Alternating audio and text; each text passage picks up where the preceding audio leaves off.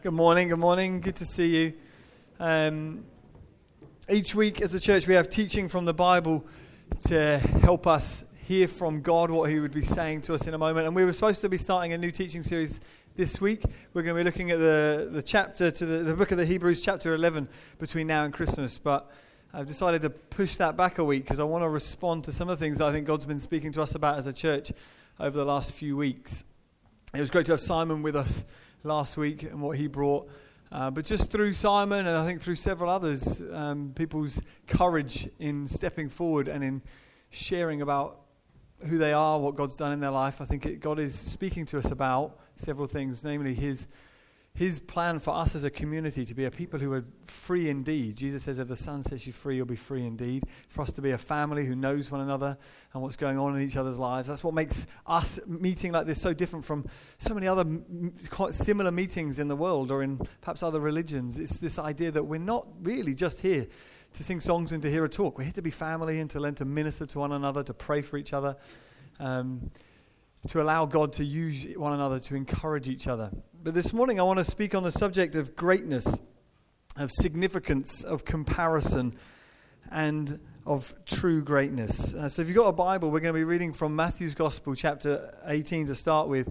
We're going to look at three snippets from the life of Jesus, things that he said about the theme, and see what God has to say to us this morning. Um, remember that feeling as a child when you got a gift for Christmas or your birthday or something and you were really pleased with it until you went to school and you found that another friend had got like the genuine version and you'd got the fake. Often it was the same with football t-shirts. I remember getting this Liverpool shirt. I'm sorry, I've been forgiven for that sin. Um, but I got a Liverpool shirt uh, one day for Christmas, thought it was exciting, and then saw my friends, and it was a fake. My parents had spent a couple of quid on me instead of proper shirt, and I felt cheapened. But I was happy with my gift until I compared it to others. And that's, you know, amusing and slightly painful as children. But as adults, it gets even worse because we don't just compare presents, we compare lives, we compare jobs, we compare spouses and friends and churches and gifts and abilities, and we're forever comparing ourselves to one another. G.K. Chesterton, the British writer from 100 years ago, he said, Comparison is the enemy of joy. Comparison is the enemy of joy. And many of us know that all too well. Um, I want to speak today about an issue of contentment for us that comes from this chronic comparison. What is it that makes a man matter in the world? Where does a girl's greatness come from? What, what is it that makes a, a man or a woman super? And who gets to judge? Who gets to decide who's great, who's significant? We live our lives as though we are contestants on a game show, performing in preparation to stand before a panel of judges who will critique us on our performance. Every day we go through this experience in some form or another. The only trouble is we don't really know who, who's, ju- who's going to judge us and what we're going to get judged on.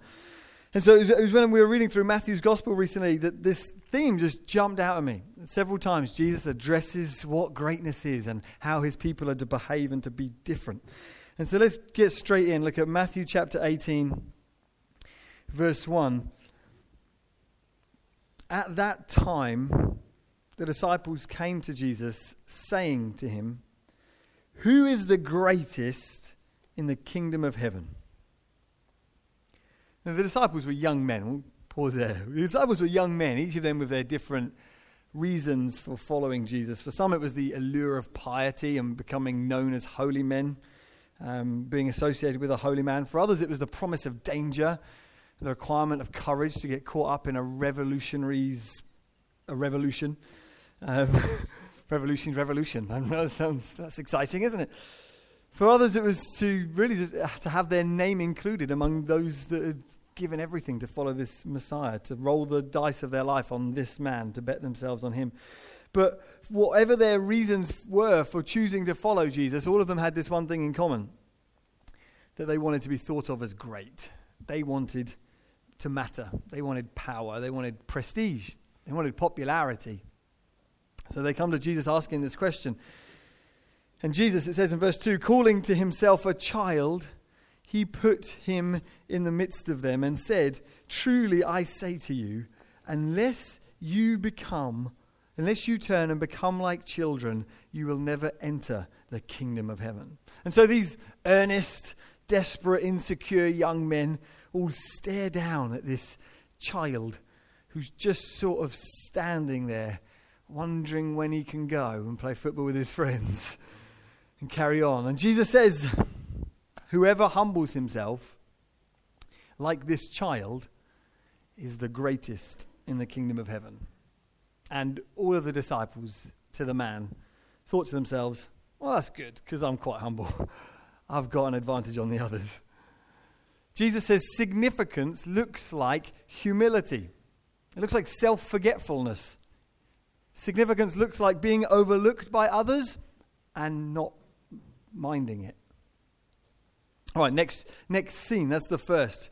We'll look at two other, uh, we'll look at two others, but the next one, several chapters later in Matthew 23. So different from the last one. This one in Matthew 23, verse 1. Jesus said to the crowds and to his disciples, The scribes and the Pharisees, the religious leaders of the day, the scribes and the Pharisees, they sit on Moses' seat. And so practice and observe whatever they tell you. Do what they say, because you know they have a, a, a status and authority you should obey. Do what they tell you, but not what they do. Don't do what they do, for they preach, but they do not practice. They tie up heavy burdens, hard to bear, and they lay them on people's shoulders, but they themselves are not willing to move them with their finger. They do all these deeds to be seen by others, for they make their phylacteries broad and their fringes long. Phylactery was a box that contained part of the law of Moses, and there was this part you'd put on your head to remind yourself and others of your piety, to keep the law of God before yourself. They would make these things big and their tassels on their religious clothing long to display their piety and their impressive status before God. And they love the places of honor at feasts and the best seats in the synagogues and the greetings in the marketplaces. And they love being called rabbi by others. But you are not to be called rabbi for you have one teacher, and you're all brothers and sisters. And call no man your father on earth, for you have one Father who's in heaven. Neither be called instructors, for you have one instructor, the Christ. See, one attempt at greatness is the approach of performance, performance related power and prestige and influence. And it's this approach that, in all likelihood, all of us are most guilty of and most trapped by. You see, the people that Jesus describes here, they, they're the kind of people who, who love to give life advice and stand in front of crowds of people. they love to present their best selves to the world. They love it when their names get mentioned in public, when someone acknowledges the role that they played in helping them change their lives and sort themselves out. These are the sort of people who insist that everyone arrives on time for their meetings, but they saunter in late when they're not in charge. They keep up with the latest status symbols. They have the right car, the latest bit of tech. Their Bibles are always big, and they're always making a display of their religiosity. Their books are always on display when you visit them in their homes. Their houses are always tidy. The smell of fresh baking is always in the air. And they are forever guilty of what's called the humble brag. Are you familiar with the humble brag? This is, happens on social medias everywhere, all day. Um, this is something that describes itself as a statement of humility and gratitude, but it's really just a brag. Um, an example would be uh, so humbled that I should be given an award of outstanding service, hashtag undeserving. Or uh, someone else might put, so grateful that so many people would attend my birthday party and say such nice things about me, hashtag humbled. Let the reader understand. I'm really quite awesome. Those are the sorts of people that Jesus is describing. And to be honest, this approach at greatness, this um, popularity based approach to greatness, performance related significance, that approach is, is something that almost everyone in the modern West is guilty of. We are obsessed with image and images. I was on a train over the summer, and there was these two teenage girls and this girl took about 20 selfies of her and her friend before she posted it. 20 selfies, just making sure she got the right light and the right pout and the, the right, I don't know, facial expression to convey to the world, this is me. You know, we all like singing the This Is Me song from The Greatest Showman, which is basically saying, doesn't matter what people say, this is me. We don't really mean that. We're like, this is me, no, this is me, no, this, this is definitely me. This one's me, this brilliant version, this is me. There was a, a, fascinating new game show that um, Amy and I got hooked on. Probably shouldn't have done. It was a bit trashy, but you know, don't judge me. Um, fascinating new game show. It was essentially a popularity contest based on social media images. They put these people in an apartment for three weeks called The Circle, um, and they forced people to interact with one another, having never met each other, purely through a screen and typing or saying um, comments about themselves, updating statuses. And so it's fascinating. So people just invented alter egos and different versions of themselves to try to become the most popular person. Interestingly, the person who won was the person who pretended to be someone he really wasn't, pretended to be a girl. He had this picture of a beautiful girl and then kind of backed it up with this really sweet personality, and everyone was fooled and thought, oh, what a lovely girl. And they were looking forward to meeting her, and when he walked out, like, ah, they felt betrayed. But that's the approach of many people um, for greatness in the world. This is our world of image management. Amy told me she recently found a, an online video blogger, a vlogger, who was giving tips on how to do your makeup for the school run. You know, you haven't got a lot of time, this is how you do your makeup to present your best self on the school run. And she thought, that's a lot more than I do in a week. that's a lot of makeup for a school run. How much time do they have? It, it's easy to laugh out there, but I mean, the church is just as guilty as everybody else in a lot of ways. There's a website called pastorfashion.com. There actually is. This is terrifying. It's a website called Pastor Fashion that aims to help preachers communicate the message of Jesus whilst looking good at the same time. I'll let you decide how often I visit it. but in this world, this world, we become great by imitating the right people or by learning to say the right things, by being the most woke or by having the most politically correct opinions, or the eating the most organic, or being the most vegan, if that's the fashion these days. We work hard to make sure that our values and our opinions line up with the liberal elite, or that they're liberal enough to be palatable for the media, or for the shifting sands of popular opinions. We become fakers. Nevertheless, it's in this way that this is the, this is the w- water that we swim in, and it's in this way that we learn what greatness is by presenting the right image of greatness, even if that's all it is an image. And so we constantly compare ourselves to others, to their image presentation, to their life, to their kids, to their job, to their church, to their presentation of how wonderful their things are.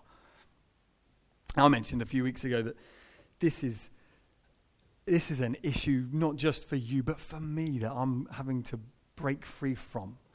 This is the water I swim in as much as everybody else. And to be honest, I've sown in this soil for a long time as well. As far back as I can remember. Been obsessed with trying to make sure I put the right image of myself out there.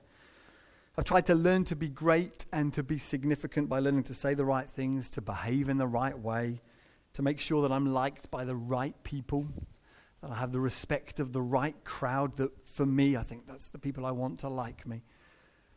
Now, I remember a while ago, uh, it was probably, probably about a year ago, I preached a sermon over at our, our, our church, sister church over in Eastbourne. Sister church? Another church over in Eastbourne. And speaking in Eastbourne is always a bit, I always really enjoy it because it's like an ego trip in one sense, because there's a big crowd, like 600 adults, and if you make a joke, that's not a very good joke. You get a big feedback of laughter. You think, wow, I feel good about myself. And I remember one Sunday I preached this message in Eastbourne, and it was a good message. I had memorized it, so I learnt it by heart. I had props, I had stories, I had jokes. But when I finished communicating it, I got off the stage, got in my car, driving back to Seaford, and I was thinking to myself, that was weird. Not many people complimented me this morning on my sermon. I, I thought it was a good sermon. I was mulling this over in my head. And this little voice just said to me, if you live for the praises of people, you'll die by it as well. If you're so obsessed with trying to please people, you'll be elated when they like you, but you'll despair when they don't, or when they don't compliment you. And that's a reality that I've felt for a long time. What do I do? How do I break free from this? Comparison based significance, for me at least, has been eating me alive I found, what I found as a result of this was that my world was becoming smaller and smaller because I would avoid the places, avoid the people, I would avoid the conferences that raised an awareness of these issues in my life. I think, I hate going to conferences because there's so many other impressive people, and I'm not very impressive in comparison, so I'll avoid the conferences. I hate going to that place because when I go to that place, it reminds me that I'm just a small fish. And so you, I found myself becoming more and more isolated. Even friends of mine who have lives that I envied, I found myself avoiding. And so it was producing greater and greater levels of isolation. You see, performance related or gift related significance, like that of the Pharisees with their public displays of religiosity, ultimately it leads to loneliness because ultimately it pushes people away because it provoke, people provoke envy. Now, I noticed I was becoming also more and more controlling, more irritable with my kids, less relaxed, less content with what God had given me. And Jesus says of these people, of the Pharisees and of scribes and of people like myself, Jesus says, don't be like them. And then he says, the greatest among you shall be your servant. Or I like how the message translation puts it up here. He says, Do you want to stand out? Then step down. Be a servant. If you puff yourself up, you'll get the wind knocked out of you. But if you're content to simply be yourself, your life will count for plenty. You want to count? You want your life to matter? Step down, step away from the game. Don't play by the same rules. Notice what Jesus says, though. He says, The greatest among you shall be your servant.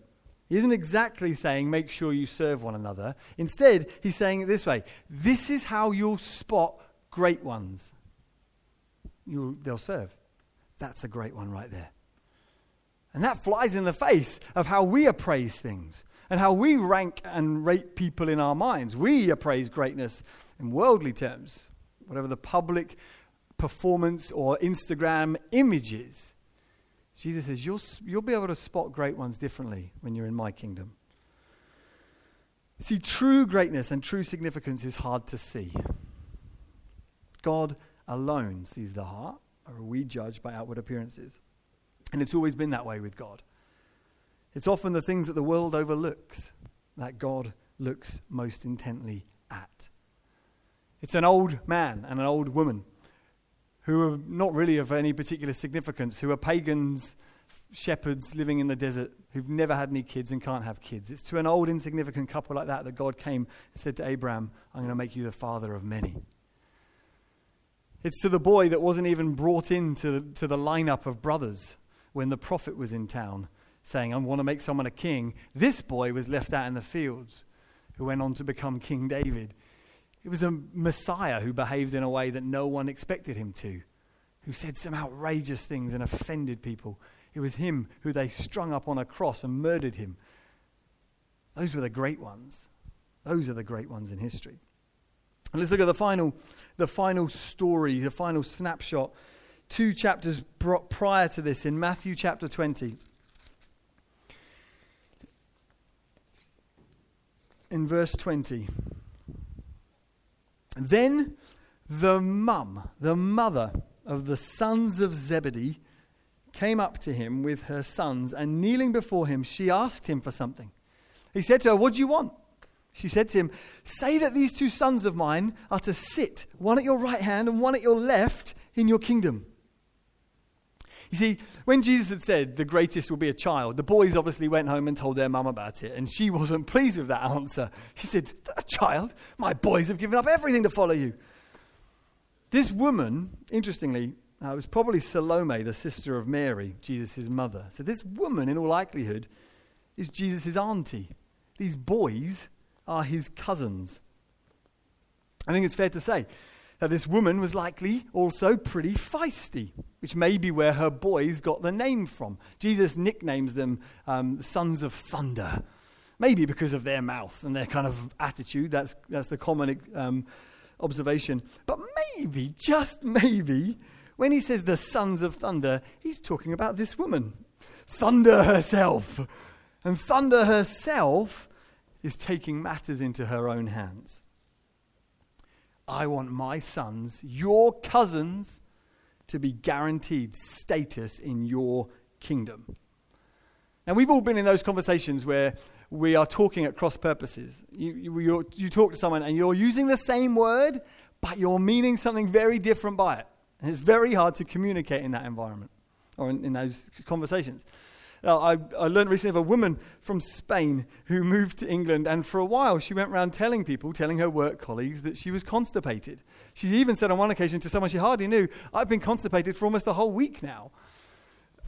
The reason for that was because in Spanish, the word constipado refers to the common cold. so she was telling people, I've had a common cold all week. Well, at least she thought she was saying that, using a word that had very different meanings to the one she intended to it. And Salome here the, the mother of the sons of Zebedee, she's blissfully unaware of how odd it is what she's asking for. She's a because uh, in the way that Jesus replies, she says, "Make my sons great, one on the right hand, one on the left." In the way that Jesus replies, he essentially says to her, "You don't want that for your boys. you don't want that for your boys." Listen to what he says. Jesus answered her, "You don't know what you're asking. Are you able to drink the cup that I'm able to drink?" And they, the sons of Zebedee, said to him, We are able. Presumably thinking, We can drink anyone under the table. We'll do that. Jesus is referring to his death when he talks about drinking this cup. But they are still imagining sitting in a palace next to this king with a chalice in their hand, bearing responsibility and power, thinking, Yeah, we can drink that cup with you. And he said to them, You will drink my cup but to sit at my right hand and to sit at my left is not mine to grant, but it is for those to whom it has been prepared by my Father. And so, presumably, his auntie's happy. She got what she came for. Her boys are going to drink the cup of power, although he means something very different from what she means. The boys are also secretly glad that mummy stepped in and asked. It was a bit awkward until then because they were, you know, mummy's boys. But now, finally, Jesus said, You will drink the cup. And they think, Oh, okay. They think, okay, we can, we can trust the Father with who gets to sit where. Okay, we'll trust God, but we get to drink his cup. Fine, I'm happy with that. We're not going to be nobodies. And then I love it. I love it how the story goes on. Because then it says, when the ten, the other disciples, heard this, they were indignant at the brothers. Of course they were. Who do they think they are, these boys? Who does she think she is? The cheek to ask such a thing. I'm sure they would have thought to themselves, everybody knows that. I mean, did you not hear the thing about the child? Everybody knows that in this troop of people, we're all equal. We're all equal. Brackets, I'm probably the greatest, though. So listen to what Jesus says next. Jesus called them to himself, and he says, You know that the rulers of the Gentiles lord it over them, and that their great ones exercise authority over them. You know how it works in the world, guys. Jesus acknowledges the reality of this world, the way that it impresses itself upon us, teaches us with his examples. In our society, people who clean our toilets and empty our bins aren't valued as highly as people who perform pop songs. Teachers aren't honored as much as chat show presenters or sports stars, and hitting a golf ball with a golf club really well makes you far greater and worthy of respect than if you were to devote yourself to a child with special needs for your entire life. That's how weird our world is. If greatness comes from worldly power, then firstly, only those who are born in the right part of the world or are born into the right family or with the right opportunities have any shot at all at greatness, if that's where it comes from. And if that's the case, then of course we're going to want to manipulate everything we can to control every situation to get greatness. Like Salome here, that's what she's doing. It tends to make you quite controlling, if that's what greatness is. She's not content to let the Son of God decide things, who gets to be great and all of that. And so she tries to control things for herself, gets in there first. There's a fine line between being a pushy mum and a control freak. She's crossed it. I, I remember a while ago reading about a dad whose sons were training in a football team, and the coach repeatedly wasn't picking them to play in the starting lineup for the match. And all the friends and peers of this father were getting quite cross on his behalf, saying, How do you feel? Isn't this annoying? Your kids, they're not getting picked. And his response was fascinating. He said, No, I'm not frustrated about it. In fact, I'm really pleased about it. And I'm not going to defend their cause because actually, by being overlooked, it's actually teaching them far greater deposits of character and resilience than being picked would. I thought, that's, that's a, another way of seeing things. That's not often how a parent behaves. We fight for the best for our kids rather than allowing the world to knock us into shape and give us resilience. But then listen to what Jesus says next. He says, You know what it's like. You know how the rulers of the Gentiles lord it over their, them and their great ones exercise authority. And then this it shall not be so among you. It shall not be so among you. That's not what we're here for. That's not how we're operating. That's the way the world pursues greatness. Of course it is, and significance. Of course it is. But that's not how we're going to do things. It mustn't be how we're going to do things. The church, Jesus' followers, his community of people, in its organization and in the things that it honors, must not honor and celebrate and treat as great the things that the world does. I mentioned uh, before, the church has often been guilty of this. Of course it is. It's a mixture of sin as well as truth. We're broken people, we break people. We create broken systems. We create a model of church that puts people at the front for 40 minutes and we all sing along or listen to them. And that does something to a person if you're not careful. To speak in front of crowds or with the age of the internet and, and TV and mass evangelism and crowds coming to hear, that does something. That creates a hierarchy of greatness that is almost opposite to what Jesus is talking about here. It must not be so among you. It must not be so among the church. And see, the world, those outside of the church, maybe you, if you're not a believer, you're crying out for people like this. You're crying out to see a community like this. It's crying out to see people who don't share its warped way of valuing things or its economy driven way of valuing things, where we just value things that are worth money or are useful. It's crying out for people who are transparent, who are pure, who are whole, who are alive, who are secure and free, free from the systems, free from the image obsession. People who aren't as image orientated or as status minded as the world. Because Jesus then says this Whoever would be great among you must be your servant, and whoever would be first among you must be your slave. Even as the Son of Man came not to be served, but to serve, and to give his life as a ransom for many. I'm told that in the US forces, the higher up your rank, the further back you stand in the dinner queue. No one tells you to do this, it's just part of the culture, it's just assumed. The higher up you are in rank, the further back you stand in the dinner queue. And the saying is leaders eat last. This is a lovely idea, isn't it? Leaders eat last. I've quoted that to people several times, especially when I've not been hungry and I've been in a group setting.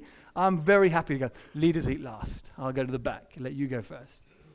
It's very different altogether when I'm hungry. I'm like, stupid idea that is. That's part of why, though, as a church, we insist that in order to be a member or a partner of this community of people, you have to find a place to serve. Not because we want free labor, not because we want to get jobs done, not because it's a good or noble thing to volunteer. I mean, that's how the world operates, isn't it? Volunteer, it's lovely for the community, and it's important to be a good patriotic member of the society. Volunteer. No, we do it because we want to define greatness around how Jesus defines it and not around how the world defines it. Reading on, though, last few verses. As they went out of Jericho, a great crowd followed him.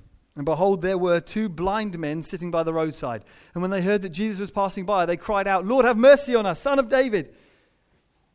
And Jesus stopped, called them, and said, What do you want me to do for you? They said to him, Lord, let our eyes be opened.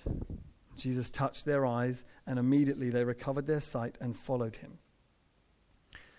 Jesus, the Son of Man, God Himself, came not to serve, not to be served, but to serve. And in the very, that's what He says, and in the very next instant, He kind of models that. He serves. What do you want me to do for you? It's another way of saying, How can I help? I'm here to help. And the very fact that these men are then healed by him, he wants to show to his followers the difference of authority and greatness that comes when you pursue this vision for significance and a view of significance that's very different from that of the world.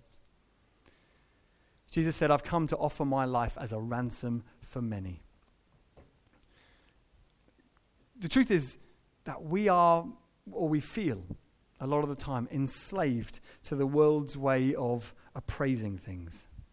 And Jesus came to buy us, to ransom us out of that way of operating, to set us free for a new way of being human, a new way of appraising and pursuing greatness and significance.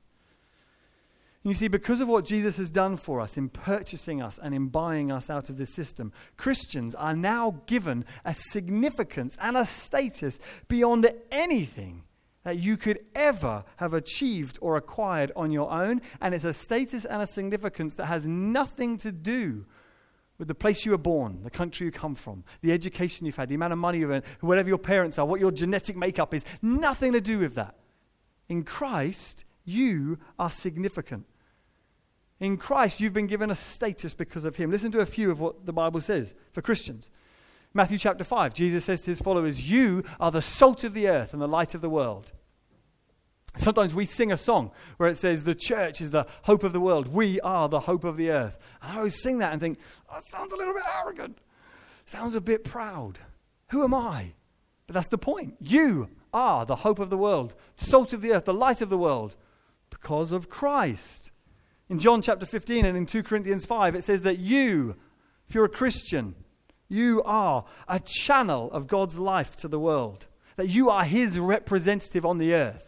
See, in the beginning, God created man, male and female, He created them in His image and His likeness. That human beings bear the likeness of God in some profound and mysterious way that is beyond a lot of explanation at the corruption of the world, at the, at the fall, when things got broken, we still possess the image and likeness of God. You still have a dignity and a value given to you by God. But in Christ, it gets restored, not just to what it was like in the beginning in Eden, but in Christ, the Bible says that you are a branch of Jesus, the vine, that you bear fruit for God because of Him. It says that you are God's ambassador on the earth. If someone wants to know what's God like, Someone wants to know what's Jesus like? The answer is look at his church.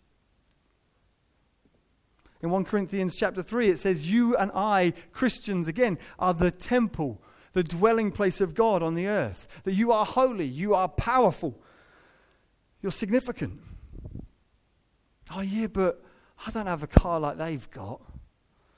I don't have a job like they've. I don't earn as much money. My house is nothing compared to them. I'm stupid. I haven't. I can't read those books that they talk about. Who am I? We have this often. I see Jason at the back.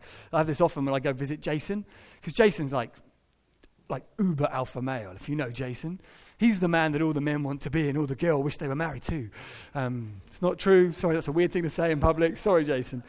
But the point I'm getting to is that often I'll go see Jason for help with practical things because I was not blessed with common sense. Um, and so I'd often turn up at Jason's house. And lo- a few times ago, I was driving to visit Jason, and my kids in the back, they said, Dad, why do you always need to go see Jason? I was like, Thanks, boys.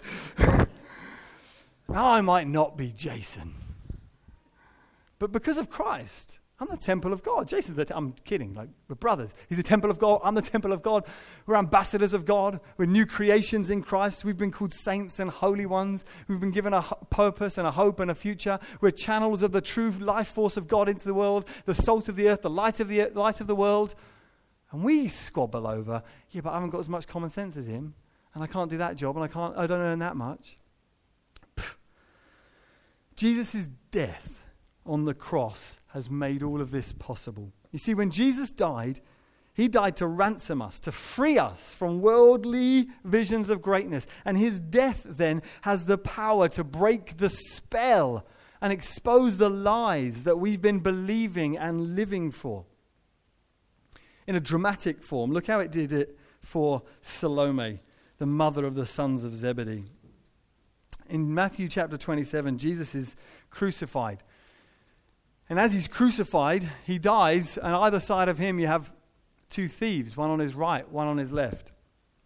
At his death, many of his disciples have fled, but not his wife, not Mary, the mother, not Mary Magdalene. And it says this Among them, though, sorry, among whom were there at Jesus' death were Mary Magdalene and Mary, the mother of James and Joseph, and the mother of the sons of Zebedee the mother of the sons of Zebedee. At that moment, when she saw two other men on his right and on his left in positions of greatness, she realized that her request that was denied and her prayer that went unanswered wasn't a bad thing. She became glad in that moment that Jesus had turned her request down and overlooked her foolishness in how she used the word greatness. At that moment, she understood greatness perhaps for the first time, and she understood what Jesus meant by it. You see, the lies and the trappings of this world and this worldly greatness were exposed for her. It was shown for what they were lies. And for many of us, we approach God with lots of questions. What about this? Why can't I have this? I, I thought I was supposed to be significant. I want to be like them. I want to be like them. I wish I was like her. She can do this, he can do that. And we say, God, why won't you answer my prayer? Why won't you give me their life? And like the mother of the sons of Zebedee, we sometimes need to stand at the cross and realize, oh, I'm glad you don't always give me what I want. It doesn't answer all my questions. Of course it doesn't. But I'm glad that you're in charge and I want to receive truth from you. But then listen to what the Apostle Paul, a writer of the letters in the New Testament, says. He points out how her request, although d- denied for the, in that moment there, her request was actually granted and answered, but not, ju- not in the way she expected it, and not just for her sons, but for all of us. In Ephesians 2, verse 6, it says that Christians are seated with Christ in the heavenly realms. You are seated with him in a position of power and of prestige and of honor far above what you. I mean, you see this often in the world. Our attempts at greatness, we grasp them and then they're gone for a moment. France, elated in July when they won the World Cup. We're on top of the world. Come October, who cares? The French might, but we don't because we didn't win. But who cares? Every, I mean, City winning the league, amazing. The real question now is can they do it again? Or are Liverpool going to get it? Because that's how greatness in the world works. But in Christ, it says you're, you have a righteousness in heaven that does not spoil, does not fade, does not perish. You've been seated with Christ in heavenly places. Do you see? Jesus' example for us teaches us, and Jesus' death frees us to be more significant than we ever could have achieved on our own through our own image management and status squabbling. In Christ, we're the light of the world, we're the salt of the earth, we're ambassadors of God, we're the channels of His life into the world, we're fellow workers with God, we're ministers of reconciliation to God, we're temples, we're witnesses of Christ's resurrection and of God's work on the earth, and we're seated with Christ in heavenly places. You are Christian. Don Smith, who's known to many of us who planted the church in Eastbourne, would often say, if you're a dollop and then you become a Christian, you're still a dollop, but now all these things are true about you. You might think, well, I'm just a dollop. You're a dollop who's royal now, who's been given significance far beyond what you could imagine. When you become a Christian, God doesn't press an erase button and just change who you are and turn you into someone completely new, new personality, new family, new makeup, new issues. No, He doesn't. He takes you, all those issues, and bolts onto it Christ's righteousness and holiness. So now here you are. This is your experience of life. Broken, aware of your brokenness and sinfulness, but significant. You and I are the hope of the earth. And all this, not because of our work or our status or our gifts or our abilities or our salaries, not because we're like Jason, but because of Him, who He is and what he's done. And we're going to pray. We're going to respond together by breaking bread. But let's take a moment. Heavenly Father, thank you that you love us, that you're for us, that you're with us. Thank you that in Christ we are more loved, more significant than we could ever have imagined achieving on our own. And I'd ask that you'd help us as a church to appraise things properly. Let it not be so among us.